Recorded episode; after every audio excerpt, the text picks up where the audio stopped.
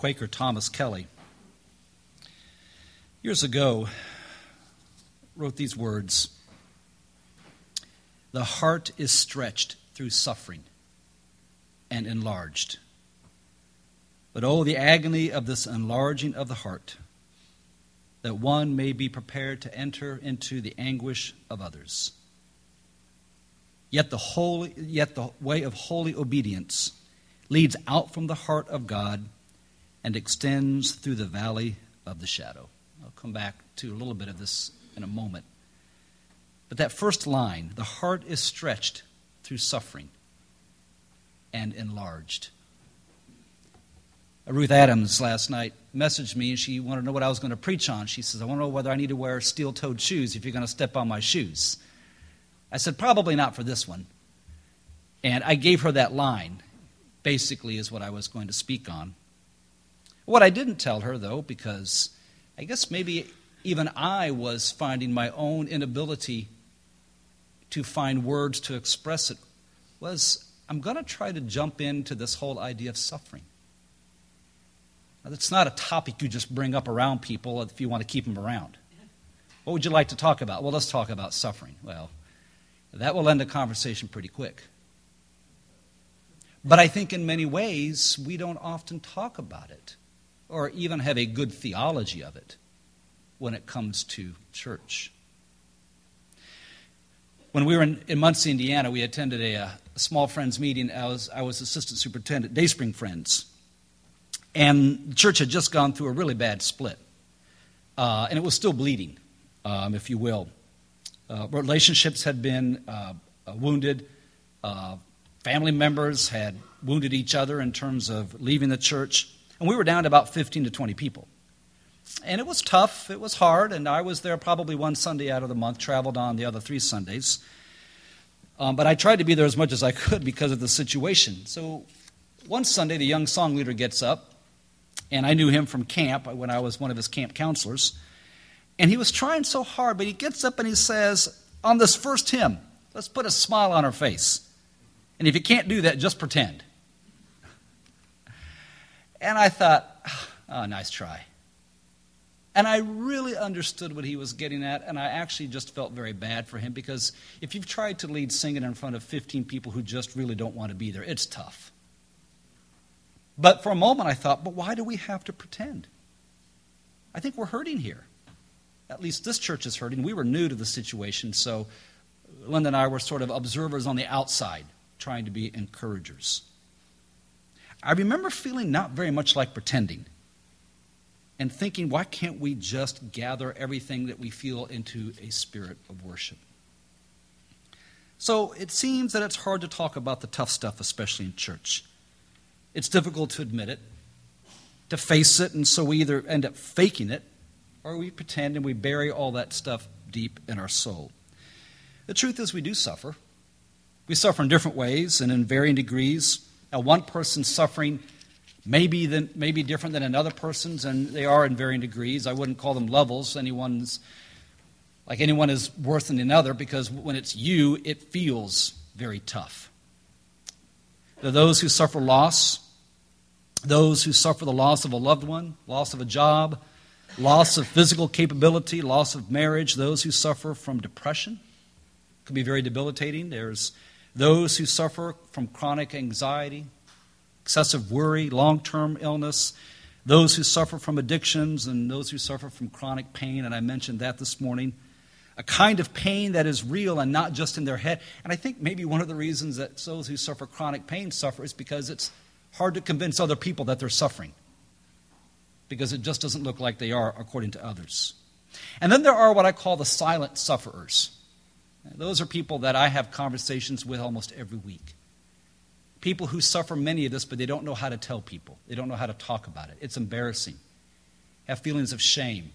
Maybe they have an addiction. Maybe their marriage is in trouble. Maybe they are depressed. Uh, maybe they have excessive worry and anxiety and anxiousness. But it's so hard for them to talk about it because if they do, they're afraid what? People will think less of them. And so they suffer in a very silent way and almost don't have anywhere to take it. And this happens to very good and faithful, spiritually devoted people. In fact, it can happen to anyone. It's really no respecter of, of any person, of faith or unfaith. Suffering happens. To be sure, some get more than their fair share, and I will grant that. And others have sort of a brief run in with it, but soon we find out that coming to faith and becoming a Christian does not give us a exemption from suffering. It happens. And then sometimes we end up processing it in two unhelpful ways. We give glib reasons for suffering, which we think will either comfort the person or ourselves. We just don't know what to say, or we just avoid the subject altogether and we look at it, and we don't look at it, we don't admit it, we just don't deal with it. So, it is a part of life.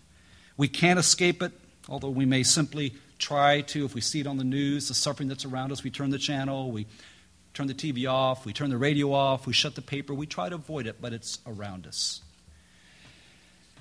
So when I think of suffering, I find this it both confronts me and it invites me. And this is kind of the core of what I want to share for a few moments. Suffering confronts me and it invites me. And, and, and I'll share this with you, and if it resonates with you, good. If it doesn't, well, then maybe there's a way that it confronts and invites you as well. Suffering confronts my arrogance and my ready made answers, and it invites me to be humble in the face of the questions and mysteries of life. In other words, sometimes I just don't know. And I don't know why. And when I first came out of seminary in college, I thought I was supposed to know the answer to everything. That's why you got the degrees.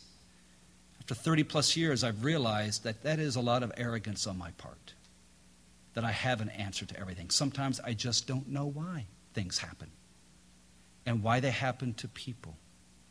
But it humbles me. It makes me realize that there are questions and mysteries of life that I have no answers to and invites me to go deeper in my faith. You know, one of the favorite shows I like to watch when I can't sleep is How It's Made because I just like to know how it's made. It's a weird thing. I mean, it's just fascinating to me. So, oh, that's how you make a screwdriver. That's how you make a bicycle. Oh, okay. That's how you do this.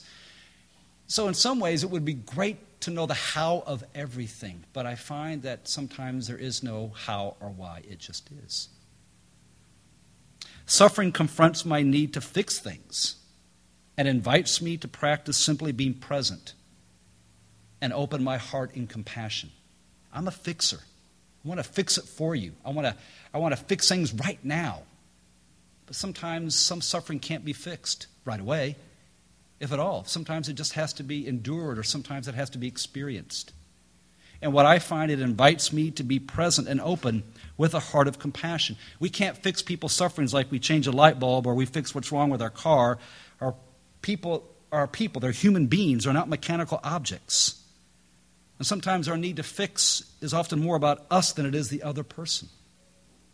This past Friday, I, I had a wedding, a very small wedding. Um, and as I was walking, as, as the groom or the bride was walking down the aisle, the groom was standing right by me on this side, of course. And as she was walking down with her father, and of course she looked very beautiful, and, and, and his eyes just lit up, I look over and, I'm, and he's starting to cry. And I thought he was crying because she was so beautiful, which I would have thought would have been a good reason to cry. But I said, Are you doing okay? He says, Yeah. He says, My dad died back in February, and I wish he was here. And she still had a ways to come. She wasn't walking very fast. So this was a good time to talk. I said, I'm really, really sorry. I said, I wish he were here for you too. Everything in me in that moment wanted to fix that for him, but I couldn't. All I could say was, I'm really sorry. That's got to be hard. I wish he were here for you too. And in some ways, I said, maybe he is. We just don't know how, but maybe he is. Suffering confronts that need to fix it, and sometimes you just have to be present and be that compassionate presence. As suffering confronts my tendency to only trust God in the good times invites me to open myself to trusting God in the hard and difficult times as well.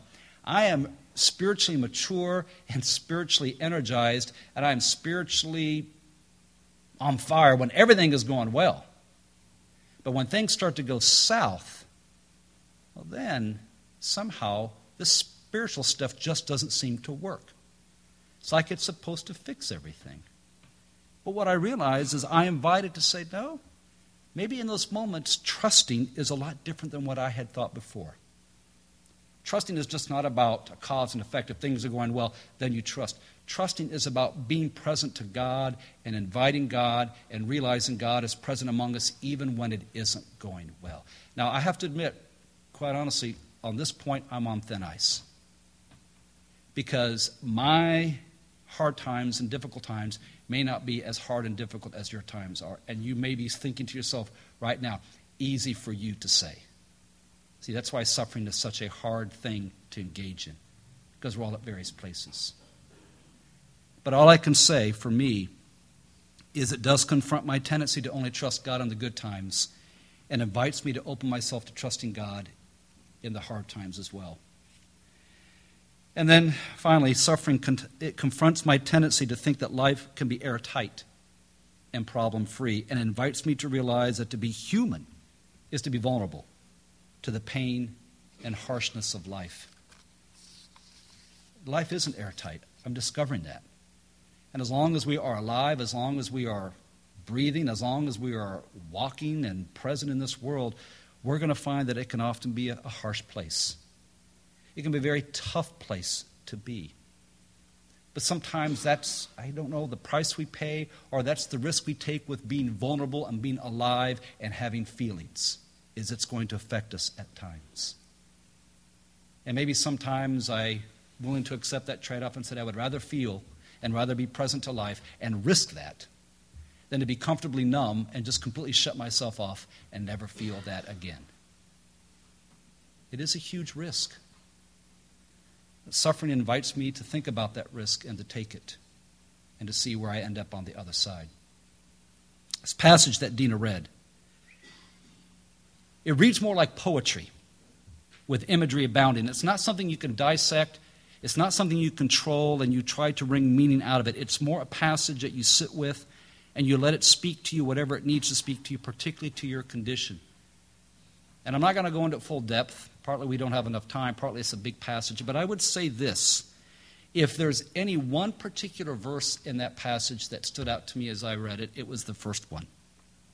I believe that the present suffering is nothing compared to the coming glory that is going to be revealed to us. I believe that the present suffering is nothing compared to the coming glory that is going to be revealed to us. I had to get my arms around that word glory. It means a lot of things in the Bible. It means, it means uh, uh, splendor, it means majesty, but one word it also means is beauty. For something to have glory, it has beauty, that has splendor. And in a general sense, when we reflect the glory of God, we reflect the true essence and nature of God, and we reflect the beauty of God. So I put that word beauty in that verse, and here's what it spoke to me.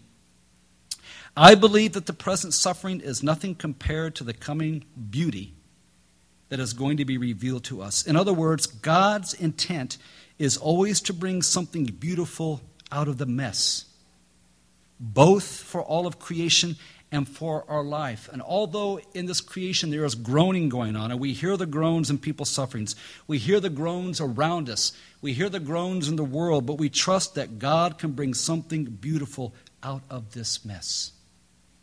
If you remember the passage, there's an imagery in there about how all of creation is in groaning as in labor pains. In other words, it's as if God is trying to birth something new into this world.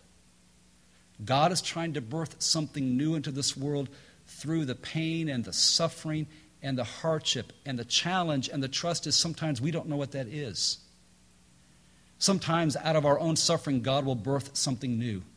Sometimes out of the suffering in this world, God will birth something new. Sometimes out of the suffering that communities go through, that cities go through, that congregations go through, God is going to birth something new. We have no idea what that is, but that is the trust part. That is the hope part, that the suffering doesn't have the final word. This is not the end. That God can birth something new out of that. And this is God working for our good for creation's good, for the good of all, and some of the most beautiful souls and I do mean this sincerely, some of the most beautiful souls I have ever known are the ones that have come through suffering and hardship all by the grace of God. They are some of the richest, deepest, most beautiful souls I have ever known. Thomas Kelly says the heart is stretched through suffering and enlarged. But oh, the agony of this enlarging of the heart, that one may be, pre- be prepared to enter into the anguish of others. Yet the way of holy obedience leads out from the heart of God and extends to the valley of the shadow. I want to end with some lyrics. I don't listen to much Christian music. I don't mean hymns, I mean contemporary Christian music. It's just my own style and taste. Some of it I find helpful, some of it just doesn't work for me. But I came across this husband wife group, duo. Um, I don't know their first names, but I came across them through some other friends. Their last name is G U N G O R, Gungor, I guess. And I began listening to them Friday and yesterday.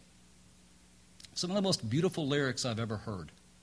Some of the most beautiful music that I've ever heard that really fed my soul. But there was one particular song I kept playing over and over again. I won't read the whole lyrics, just a portion of them. But the name of the song was Beautiful Things. And here's how it starts All this pain, I wonder if I'll ever find my way. I wonder if my life could really change it all. All this earth. Could all that is lost ever be found? Could a garden come up from this ground at all? You make beautiful things. You make beautiful things out of the dust. You make beautiful things.